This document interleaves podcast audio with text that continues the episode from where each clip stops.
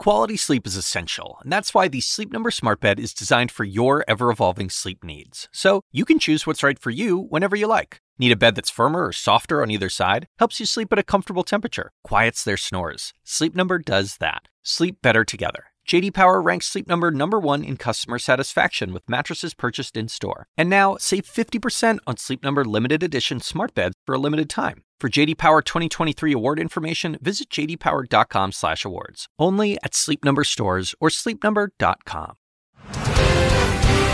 Today on Inside Politics, hope for the hostages. Negotiators say they're nearing a deal to release some of the 237 people being held captive by Hamas terrorists. Plus, President Biden turns 81 today. He's keeping it pretty low key, with the White House hoping to minimize concerns about his age as he fights for reelection. And an equal partner in everything I ever accomplished. That's how former President Jimmy Carter is remembering his wife of 77 years. Rosalynn Carter died yesterday at the age of 96. Tributes are pouring in, highlighting her incredible legacy as First Lady, mental health activist, and humanitarian. I'm Dana Bash. Let's go behind the headlines and inside politics. We start today in the Middle East, where more than two dozen newborns are now safe from war. The first group of Palestinian babies evacuated by Israeli forces from Al Shifa Hospital in Gaza arrived in Egypt this morning. Dozens of ambulances helped transfer the babies to where they're now receiving medical care. It comes as Israelis are trying to show the world that they value life and also what the IDF says is proof that Hamas terrorists were running operations under the exact hospital where those babies were being targeted. Excuse me, were being treated. And new footage that the IDF says shows Israeli hostages taken by Hamas arriving at the hospital. CNN cannot confirm the individuals in this video or their affiliation, but the timestamp on it is critical October 7th, the same day of the barbaric Hamas attacks inside Israel. CNN's Jeremy Diamond is covering all of these developments out of Sderot. First, Jeremy, what can you tell us about that, uh, that, that footage that is coming from the hospital? Well, that footage that the Israeli military released of that tunnel under Al Shifa Hospital is certainly the most concrete evidence that the IDF has presented so far uh, about its claims that there is a vast tunnel network below the Shifa Hospital medical complex. Uh, you can see in it what appears to be a drone going down uh, into the tunnel along a spiral staircase. And then inside that tunnel itself, you can see over several meters um, some kind of asset, whether it is uh, a robot with a camera or perhaps an animal with a camera going down this tunnel. You can see the kind of signature uh, curved ceiling that is typical of uh, Hamas tunnels in Gaza, and then it arrives at a door, which the Israeli military says is a, uh, a, a, door that they have yet to open because they fear that it may be booby trapped. Now, what we haven't seen yet is the evidence that there is some kind of a massive underground command and control center of Hamas, but Israeli officials maintain that it does exist uh, and that eventually they will be able to provide that kind of evidence uh, down the line. Now, meanwhile, we know that negotiations are still ongoing ongoing uh, between Israel and Hamas, mediated by Qatar with the assistance of the United States, on a deal to potentially free dozens of women and children being held hostage in the Gaza Strip.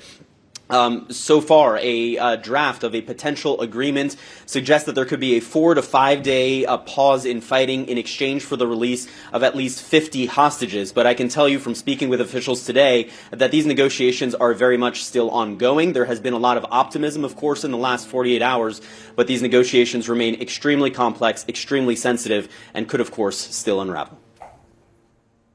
Thank you so much, Jeremy. Appreciate that. And negotiators working to free dozens of Israeli hostages taken into Gaza on October 7th.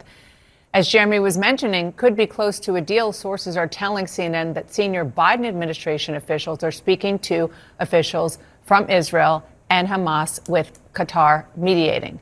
Let's bring in CNN's Arlette Saenz from the White House. Arlette, you just heard Jeremy's reporting from the region. What are you hearing from White House officials? Well, Dana, optimism that the administration could be reaching a deal extends all the way to President Biden himself. Just moments ago, he told reporters out on the South Lawn that he believes they are uh, nearing a deal to secure the release of these hostages. It comes as administration officials, uh, along with uh, the Qatari officials that they are working with, uh, have really been working around the clock in trying to secure the release of these uh, hostages. Now, as Jeremy noted, there is that draft proposal that has proposed a potential four to five day pause in fighting in order to secure the release of about 50 hostages. That's according to sources uh, familiar with the talks. But there are still a number of details that need to be fine tuned. Uh, for instance, while Israel has pub- publicly been calling for the release of all hostages, uh, there is a source who has said that Israel has presented a list of about 100 hostages that they want to see freed. So far, Hamas has simply uh, teetered around that 50 number in these talks. But there are a host of other issues, including uh, questions about how to implement this deal if one is struck. Uh, there's concern about the humanitarian aid that would be going into Gaza, how many trucks of aids that would include, how they would inspect these trucks, and how they could ensure that that aid is also going to civilians instead of Hamas fighters. But you have heard the administration in recent days have this uptick and this cautious optimism uh, while noting that there are still a number of ways uh, that this detail could potentially not come together. There have been fits and starts throughout the negotiation process. And President Biden has publicly been calling for these pauses for humanitarian aid as well as trying to get hostages out. But so far, he has resisted calls for a ceasefire, something that he again resisted over the weekend in a Washington Post op ed where he said a ceasefire is not the way to peace. That that's that would simply allow Hamas to give them time to restock and replenish their capacities uh, to continue waging this fight. But the president also used that uh, op ed to try to make the case not just for support for Israel, but also for Ukraine as Russia continues uh, their campaign in that country. Uh, he wrote in that op ed saying, quote, both Putin and Hamas hope to collapse broader regional stability and integration and take advantage of the ensuing disorder. America cannot and will not let that happen happen for our own national security interests and for the good of the entire world. So President Biden there trying to speak at the need for American involvement, American support uh, for both Israel and Ukraine. But of course, right now, top of mind for officials here at the White House is trying to secure the release of those hostages. And there has been some optimism that that, that could soon happen. Yeah, well, let's uh, let's keep crossing all of our fingers and toes about that. Thank you so much, Arlette. Appreciate it. Let's bring in our panel of great reporters, Seungmin Kim of the Associated Press, CNN's Alayna Treene, and the Washington Post's Leanne Caldwell. How are you? Nice to see you all. Um, let's start with what we saw come out over the weekend. There was a new poll, and it just kind of reinforces a, a lot of what we have been talking about with regard to President Biden and the political um, sort of conundrum that he's in. Is that a TV word? It is now. that he's in with regard to his own party and how he's approaching the Israel Hamas war. He has been pretty steadfast, really steadfast in his support for Israel's uh, right to defend itself, but to have some caution. Let's look at how Democratic voters uh, see that. Approve 51%, disapprove 41%. So he still has the majority of support, but it's considering they're his fellow Democrats, it's not as high as maybe he would like. Let's look at the young voters now. This is what is the most stark. The question about young voters on uh, Biden's handling of the war between Israel and Hamas approve 20%, disapprove 70%.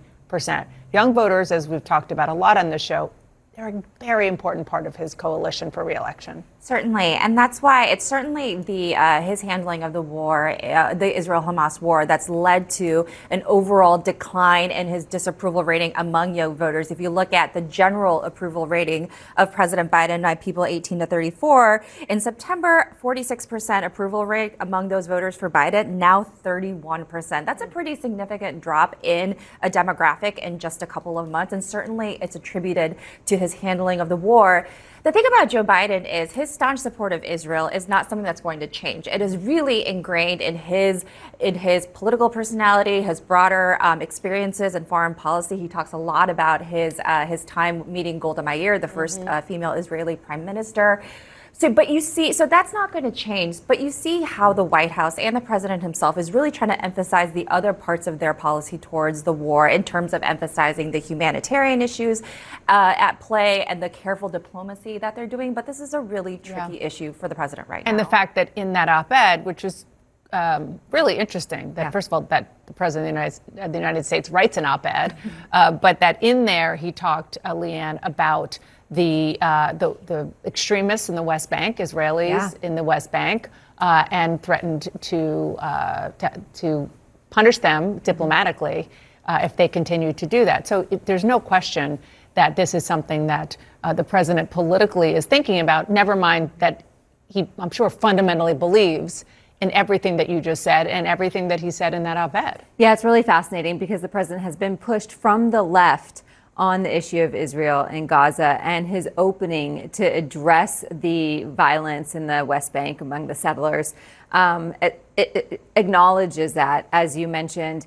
Getting back to, well, let me say one thing on that first. And also, you're also seeing from the left um, members of Congress who are asking for conditions to be placed on aid for Israel. They're going to address that when they return from the Thanksgiving break.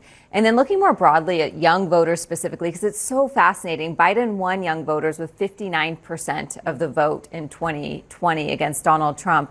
Um, eh, eh, this, these are the first numbers that we've gotten since the dissatisfaction over the Israel Gaza war. But also, when you talk to young voters, it's much broader. It's about um, student loans. Mm-hmm. It's about entering an economy that where where inflation was high, and they just are feeling extremely nervous about their own situation. Well, let, us dig deeper on that because in this new poll. Uh, there was a matchup question between Joe Biden and Donald Trump because one of the questions has been okay, so a young voter um, who has voted for Joe Biden before is not really enthused about him now. The question is, is that voter going to stay home? Right. Or is that voter going to go out and vote for the Republican, no matter who it is? So let's this hypothetical matchup between Donald Trump and Joe Biden among young voters. Look at this. I mean, it's incredibly close. It is within the margin of error. Now, we don't know in this subset what exactly the margin of error is. We haven't gotten it from NBC yet, but it's close. We know that. No, exactly. I think it's really interesting to see the erosion, as you mentioned, Leanne, among his own party. Um, and I do think that this is something. I, I know that just from covering Donald Trump's yeah. campaign, that they're very much thinking about, um, and they're we're celebrating these poll numbers from NBC.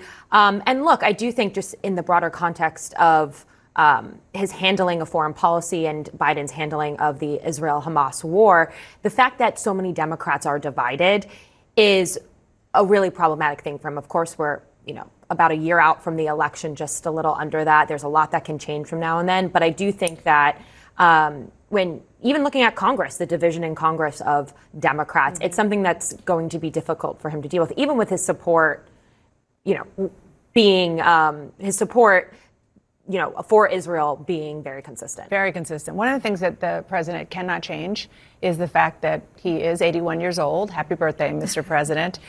And this is uh, obviously feeds right into the conversation that we're having, particularly among young voters. And this is an an issue where the president is still trying to figure out how to address it. I mean, we have historical examples of people who were old for their time, uh, Ronald Reagan, uh, among them, sort of using humor. So he tries to do that. Let's listen to some examples. I've never been more optimistic about America's future than I am today. And I know I only look like I'm 30, but I've been around a long time.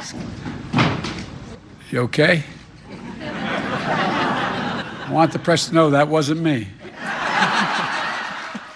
I mean, the last part kind of landed. Yeah, I mean, it works for what he's trying to do because you're right. You can't magically become younger. President Biden is 81 today. He will continue to be older, um, and that is going to be continue to be an issue going forward for the Biden campaign. And what I, going back to young voters, I had talked to voters in the past who had participated in the AP poll, just kind of their perceptions about President Biden. And what you hear oftentimes when you talk to young voters is not only just kind of dissatisfaction of what hasn't been done, like the student loans issue that Leanne mentioned, but there's an understanding that he doesn't really understand their problems just because he's of a different generation. And I don't know how uh, Biden erases that issue. Yeah. Mm-hmm. yeah. Oh, and he talks a lot about how he connects with his with his grandkids. So maybe we'll see him leaning into that a little right. bit more as well. Soon, a D.C. appeals court will determine whether the former president, Donald Trump, will have to stay quiet in his election subversion case. We're going to go live to the courthouse next. And later, remembering Rosalynn Carter. Our former CNN colleague, Judy Woodruff, has covered the Carters for decades, and she's going to be here to talk about Mrs. Carter's legacy. This podcast is supported by Sleep Number. Quality sleep is essential. That's why the Sleep Number Smart Bed is designed for your ever evolving sleep needs, so you can choose what's right for each of you whenever you like. Need a bed that's firmer or softer on either side? Helps you sleep at a comfortable temperature, quiets their snores? Sleep Number does that. Only Sleep Number Smart Beds let you each choose your ideal comfort and support, your Sleep Number setting. Sleep Number Smart Beds learn how you sleep and provide personalized insights to help you sleep better. All Sleep Number smart beds feature cooling, pressure relieving comfort layers for soothing sleep throughout the night. Temperature balancing bedding is designed to move heat and moisture away when you're hot. When you're cool, they hold their energy to help warm you. Sleep better together. JD Power ranks Sleep Number number 1 in customer satisfaction with mattresses purchased in-store. And now, save 50% on Sleep Number limited edition smart beds for a limited time. For JD Power 2023 award information, visit jdpower.com/awards. Only at Sleep Number stores or sleepnumber.com. The assignment with me, Audie Cornish. Celebrities of all kinds are speaking publicly about their therapeutic trips, so to speak. It turns out there is a burgeoning industry ready to serve the new influx of people who find themselves turning away from traditional mental health therapy the gap between what we know and what we don't about psychedelic therapy. Listen to The Assignment with me, Audie Cornish, on your favorite podcast app. Today, Donald Trump's legal team made the argument that a gag order in the federal election subversion case violates his First Amendment rights. Trump's lawyers are asking an appeals court panel to lift an order that would prevent him from publicly criticizing witnesses and prosecutors. CNN's Evan Perez is following this for us outside the courthouse. Evan, what do we hear so far? Well, Dana, the hearing just wrapped up, and, and really the Trump team faced a lot of skepticism from this three-judge panel on the idea that just because he's he's running for office, he's a presidential candidate, that he uh, should face no restrictions in what the things in the in the sort of things that he's able to say, or the, on the campaign trail, of course, on on his social media platforms, uh, and he got a lot of uh, pushback. Uh, John Sauer, the lawyer for, for for the former president, got a lot of pushback from the judges, in particular, particularly from Patricia Millett, one of the judges who heard this case. Here's her, uh, her pushback on, on his arguments. First of all, I'm not shutting down everyone who speaks. We're only, this is only affect, no one's shutting down, and everyone's, this is only affecting speech temporarily during a criminal trial process by someone who has been indicted as a felon. So that's a different category first. So no one here is threatening the First Amendment broadly. And Dana, it's clear, obviously, you know, this is a, a court that does restrictions on people's speech uh, before trial all the time. A lot of defendants face restrictions on what they say. Of course, we've never had a defendant quite like Donald Trump, who's running for office, who's leading in the polls. Uh, I will say, though, the judges also had some trouble with the prosecution and the way they try to, they are trying to interpret these restrictions, the broadness of this order from the judge. They, the judge, especially uh, again, uh, Judge Millett, had some some concerns about how broadly you can apply this to uh, the former president, given the fact that he is running for office. Dana.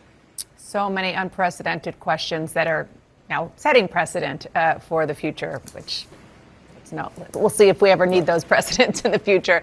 Evan, thank you so much. Appreciate it. I want to bring the panel back here. Alayna, you cover uh, the former president on the campaign trail. What are you hearing from Team Trump about this? Well, look, I mean, I don't think this strategy is surprising at all. I mean, we've seen them push back heavily um, in the New York civil fraud trial uh, with the gag order there. This is their strategy. They very much think that it is Donald Trump's right to be able to speak about his cases. And part of that is they want this entire legal strategy to also be a political strategy. And they do not want to fight these legal battles in the court of law or just in mm-hmm. the court of law, but in the court of public opinion. And by blocking um, some of his ability or limiting his speech uh, because of this case prevents him from doing that. So we have all of these cases mm-hmm. and various sort of tangents of these cases. This is one example going on that the former president has been u- able to use as a big plus in his primary fight. You still have opponents trying to chip away, figuring out how to try to chip away at his lead. One of them is Ron DeSantis, who was on with Jake yesterday on State of the Union. Let's take a look at the way he tried to swing at him.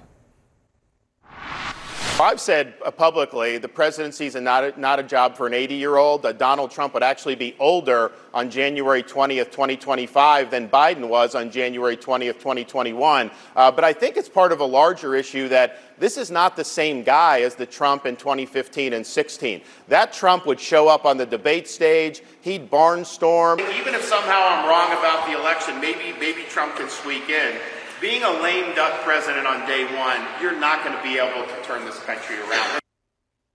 Father Time is undefeated is not a bad line. And I also love his like actually he would be older than Biden was, that old guy in the Oval Office right now. And you're right, it is them trying to find any sort of which way to puncture Trump when he is standing so politically strong. It's obviously a tactic that actually the Biden campaign has taken in recent weeks with uh, with the former president, noting his mix-up of where he is and the leaders of which countries and whatnot. Um, at the end of the day, I think I keep coming to this over and over. You know, no one who has had a primary lead this large has blown it to be, not become the nominee, and I think few of us think that he is not going to become the Republican nominee at this point, but it is really interesting to see how his challengers in the primary are figuring out how to maneuver around and try to get at his vulnerabilities yeah. without offending the man himself, without offending, especially offending his voters. Yeah. yeah. I want to turn now to a dangerous phenomenon that continues to grow in the United States and around the world raging anti Semitism, Jew hate. Seemingly from both extremes of the political spectrum, it is increasing. On Saturday, for example, a neo Nazi demonstration in Madison, Wisconsin, a march down the iconic State Street with people waving Nazi flags, and according to the Milwaukee Journal Sentinel, chanting, quote, there will be blood.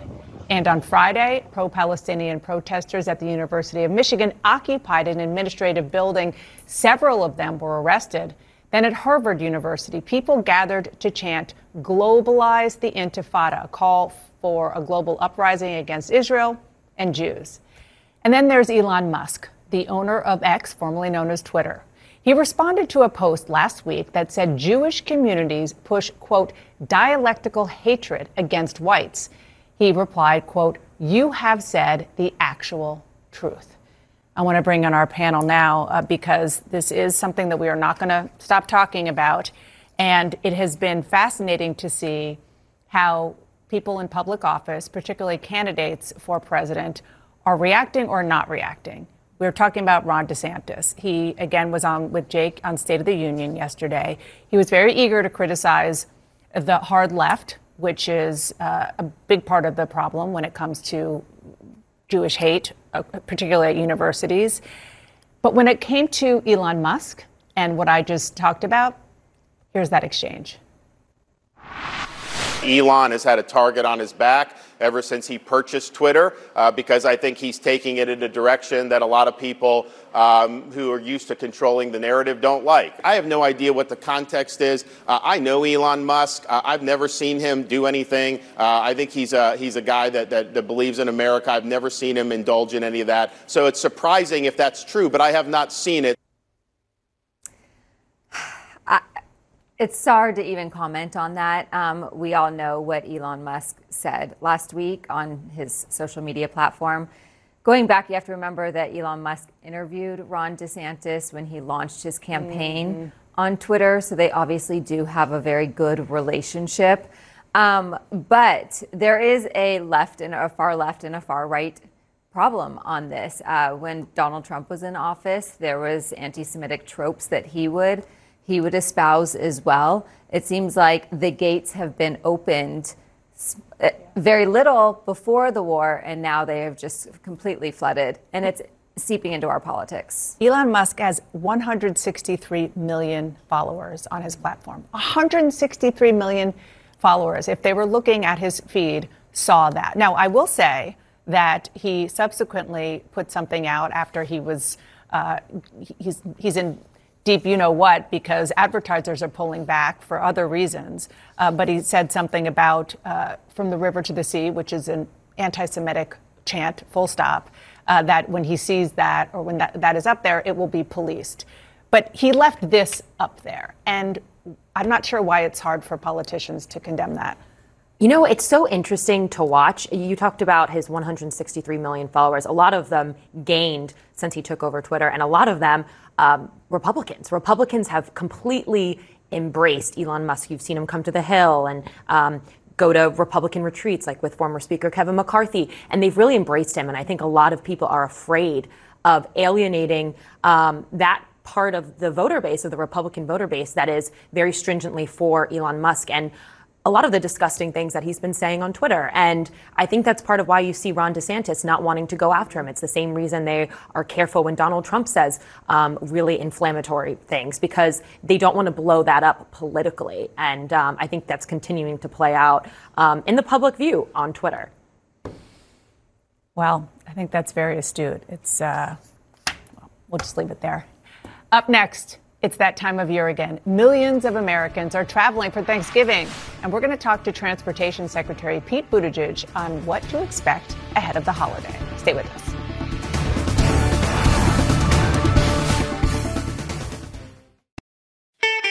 I'm Ina Garten. Welcome to Be My Guest, the podcast. One of the best gifts you can give friends is spending time together. But what's even better than that? Cooking with them. On Be My Guest, the podcast New friends and old stop by my barn for some conversation and great cooking. We talk about food, life, and everything in between. Listen to Be My Guest, the podcast with me, Ina Garten, and join us wherever you get your podcasts.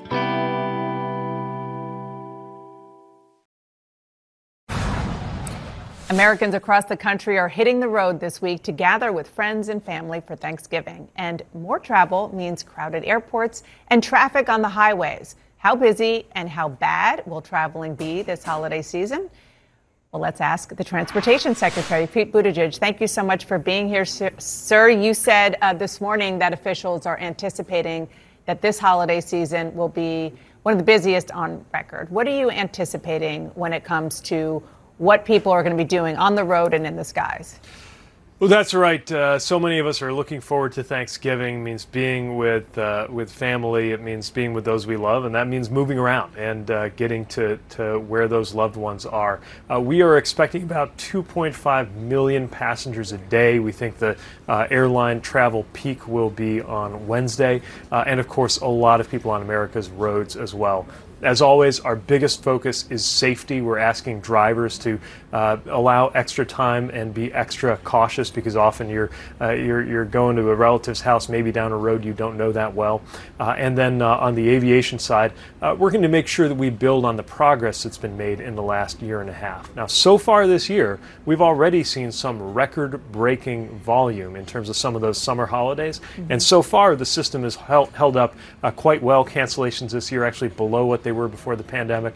We're pressing the airlines and watching closely to see if they can keep that record up. Now, you talked about uh, airlines. There is, I know you know, a shortage of thousands of air traffic controllers. On Friday, the FAA announced a new hiring pipeline to try to ad- address that. But are there even enough people raising their hands to join in that effort? So we do have a lot of people, thousands and thousands, who apply to become air traffic controllers, but mm. uh, not everybody who applies actually gets the job for very good reasons. It is a very, very rigorous process. Uh, part of what our new FAA administrator, Michael Whitaker, uh, has done in very swift response to some of the findings that came back from an independent review is to find more ways to get more people qualified while maintaining that high standard. That includes partnerships with uh, universities and other facilities that are in a position to contribute to and augment that training mission, along with our excellent academy in Oklahoma City. And uh, of course, we're also looking for the budget, for the funding to do that additional hiring. One of many, many things that's riding on uh, this process going on with Congress uh, is making sure that we have the funding to hire the controllers that we need and to get them the modern equipment that they need to handle this volume because our expectation is that that uh, record-breaking demand that we're seeing for mm-hmm. more and more passengers, more and more flights, it's only going to grow in the years to come. And as we enter this holiday season, Mr. Secretary, people are kind of opening up their piggy banks, turning them over to see how much how much is there. So let's talk about the economy. President Biden, he's been trying to sell the American public on an economy that's good. There are some data points that prove it. Gas prices are down, inflation cooled last month. But I want you to listen to what the president said about this last week. I acknowledge there's a disconnect between the numbers and how people feel about their place in the world right now. We can deal with the second part as well. You are not only a member of the president's cabinet, you've been out there uh, selling infrastructure projects and trying to close that gap that he talked about. How do you continue to do that when it seems to be widening the gap between the numbers, the data, and how people appear to feel? Well, a big part of our job, a big part of my job is to explain the good news in terms of the physical improvements that are coming to roads and bridges and tunnels and airports and ports around the country, uh, and in terms of things we're seeing with the big picture economically. Uh, inflation coming back down, gas prices, as you mentioned, coming back down. I would add to that airfares becoming much more reasonable lately, uh, and unemployment uh, that I don't think has stayed this low for this long in my lifetime. But that doesn't mean you can go around saying, uh, you know, everything's perfect, and we recognize that. Uh, Americans have had uh, a rough few years, especially when you think about COVID and what that did to our society and uh, effects that we are still working through. You think about some of the political polarization that's going on. Uh, we're not out there saying that all of the work is done. Uh, we're out there pointing to the good work that we're doing. And what we found is uh, Americans, even when they feel that we've got a long way to go mm-hmm. for things to be really the way we want them in this country, agree with the steps that President Biden is leading in terms of of how to deal with it. Lowering the cost of living, lowering the cost of, uh, of living, that is, lowering the cost of uh, prescription drugs, uh, getting insulin down to 35 bucks for seniors. Uh, the, the focus on, in, in, in, my world, on things like airline passenger protection, right. uh, as well as all that physical infrastructure. We're, we're doing the right things. We got a lot more work to do. Secretary Pete Buttigieg, Secretary of Transportation, thank you so much. Have a happy Thanksgiving to you, you too, and, and, your family. Appreciate Thanks it. Thanks very much. Tributes are pouring in for former First Lady Rosalynn Carter. I'm going to discuss the impact that she had on America with someone who covered her since she was First Lady of Georgia. I loved it. I liked it all, and Jimmy did too. And he, and all of the time that he was president, with all of the criticisms, he thought he was doing the right thing and the best thing for our country. And we enjoyed it. Former First Lady Rosalynn Carter died Sunday at her home in Plains, Georgia, at the age of 96. Nicknamed the Steel Magnolia by the press, Rosalynn Carter is remembered as a trusted advisor during her husband's presidency and a staunch advocate for mental health, caregiving, and equality. She's also credited with helping shift the role of the First Lady to a formally recognized federal position, a move that helped revolutionize the position. I think the role of women has has changed, and, and, and as the role of women has changed, the role of the First Lady has changed. And I don't think we'll ever go back to have a First Lady who just um, entertains and pours tea. And in his statement, President Carter remembered his wife of 77 years as, quote, my equal partner in everything I ever accomplished. She gave me wise guidance and encouragement when I needed it. As long as Rosalynn was in the world, I always knew somebody loved and supported me. Joining me now to discuss Rosalynn Carter's life and legacy is Judy Woodruff, senior correspondent for the PBS NewsHour, um, our former colleague here at CNN, but also you covered the Carters since they were in Georgia. Way back. You yeah. Can, you can say the year. Uh, I covered his second campaign for governor in 1970. And so she had had a little experience by then with him out on the campaign trail.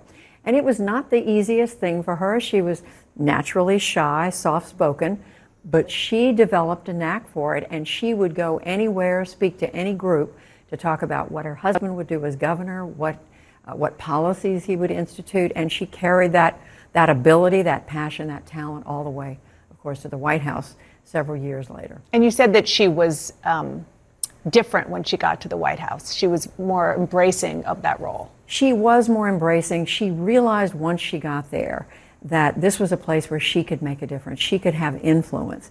Um, you didn't naturally, uh, people didn't recognize it at the time. I think, in fact, it's been greatly underappreciated.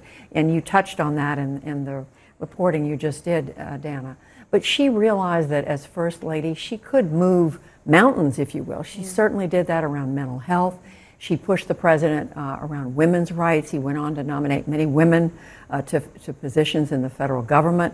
Uh, she was involved in the Camp David, uh, Middle East she discussions. Was? Not, not in the meetings, but in a way where she was listening, taking notes on That's her own. That's fascinating. I didn't know that. You know, being the, being the one who was judging how people were reacting to one mm. another, and she would give him little hints about what, you know, you might try this, you might try that. Um, and, and then she broke barriers. She was the first First Lady to, to take on a major diplomatic mission uh, the first year he was in the White House. Which was? That was a trip to Latin America, Central America, South America. I visited, I think, seven countries. She prepared like crazy. She had this just enormous work ethic.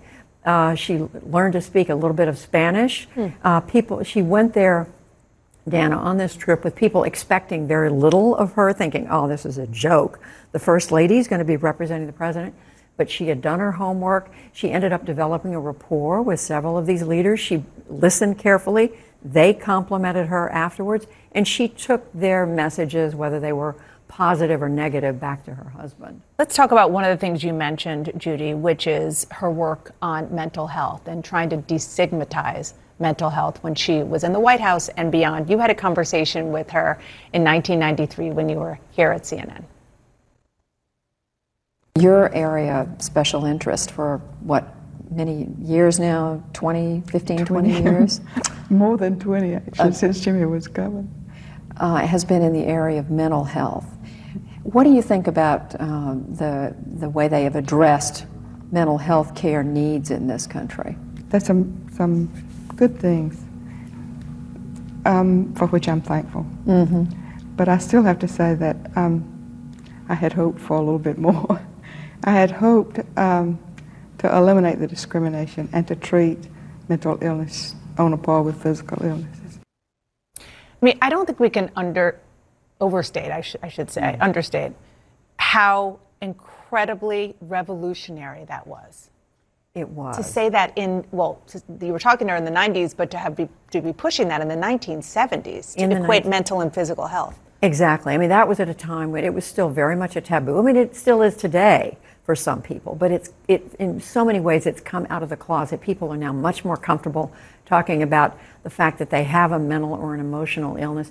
She raised that flag very early when her husband was campaigning for governor of Georgia. A woman at a factory gate said, "I'm a single mother. I have a child with mental illness. What will your husband do?" And she said she said words to the effect, "I don't know, but I'm going to find out. I'm going to talk to my husband." And sure enough, she she made that one of her main focuses as First Lady and of real, Georgia. And real quick, caregiving. And caregiving was something that grew out of her interest in mental health. She recognized the importance of the need for people to take care, people who can't take care of themselves, both because of mental, emotional, physical uh, disabilities, intellectual, developmental disabilities. She it came to that uh, Dana with a with a passion. She started uh, the Rosalynn Carter Institute for caregiving, which to this day is one of the, the, the in the forefront of working on uh, recognizing the role of caregivers, working to increase their pay. Uh, it's, it's shamefully low across America, and something that Rosalynn Carter, every time I spoke with her in recent years, she brought that up. I'm so grateful that you came on again. It's great to have you back here on Inside Politics, the OG of Inside Politics. It's great um, to be back and to share these these remarkable memories of a really uh, a, a, woman who lived a tremendous life, 96 years, and had a, a really amazing partnership. 77 years. She deserved all this attention and much more. Thank you, Dana. Good to see you, Judy. You too. and we'll be right back. This is the 76th anniversary of this event. And I want you to know I wasn't there in the first one. I was too young to make it up. Even though Liberty and Bell are from Minnesota, they're named for a famous Liberty Bell in Philadelphia and Pennsylvania. These birds have a new appreciation for the word let freedom ring. We just told you at the beginning of the show that he tries to use humor, humor, to talk about his age, particularly on his birthday. That was President Biden, more importantly, talking about Liberty and Bell, two very lucky turkeys who were just pardoned on the White House lawn. They're big ones, more than 42 pounds each. Here's the moment they were officially spared. I hereby pardon Liberty and Bell. We can all give thanks to the gift that is our nation. And let's remember, we are the United States of America. And there is nothing, nothing, nothing, I mean this sincerely, nothing beyond our capacity when we work together. Important message heading into this Thanksgiving holiday. Thank you so much for joining Inside Politics today. CNN News Central starts after a quick break. When you work, you work next level. When you play, you play next level. And when it's time to sleep, Sleep Number smart beds are designed to embrace your uniqueness, providing you with high-quality sleep every night. Sleep next level. JD Power ranks Sleep Number number 1 in customer satisfaction with mattresses purchased in-store. And now, the Queen Sleep Number C4 smart bed is only $1,599. Save $300 for a limited time, only at Sleep Number stores or sleepnumber.com. Prices higher in Alaska and Hawaii. Quality sleep is essential, and that's why the Sleep Number Smart Bed is designed for your ever evolving sleep needs. So you can choose what's right for you whenever you like. Need a bed that's firmer or softer on either side? Helps you sleep at a comfortable temperature, quiets their snores. Sleep Number does that. Sleep better together. JD Power ranks Sleep Number number 1 in customer satisfaction with mattresses purchased in-store. And now, save 50% on Sleep Number limited edition smart beds for a limited time. For JD Power 2023 award information, visit jdpower.com/awards. Only at Sleep Number stores or sleepnumber.com.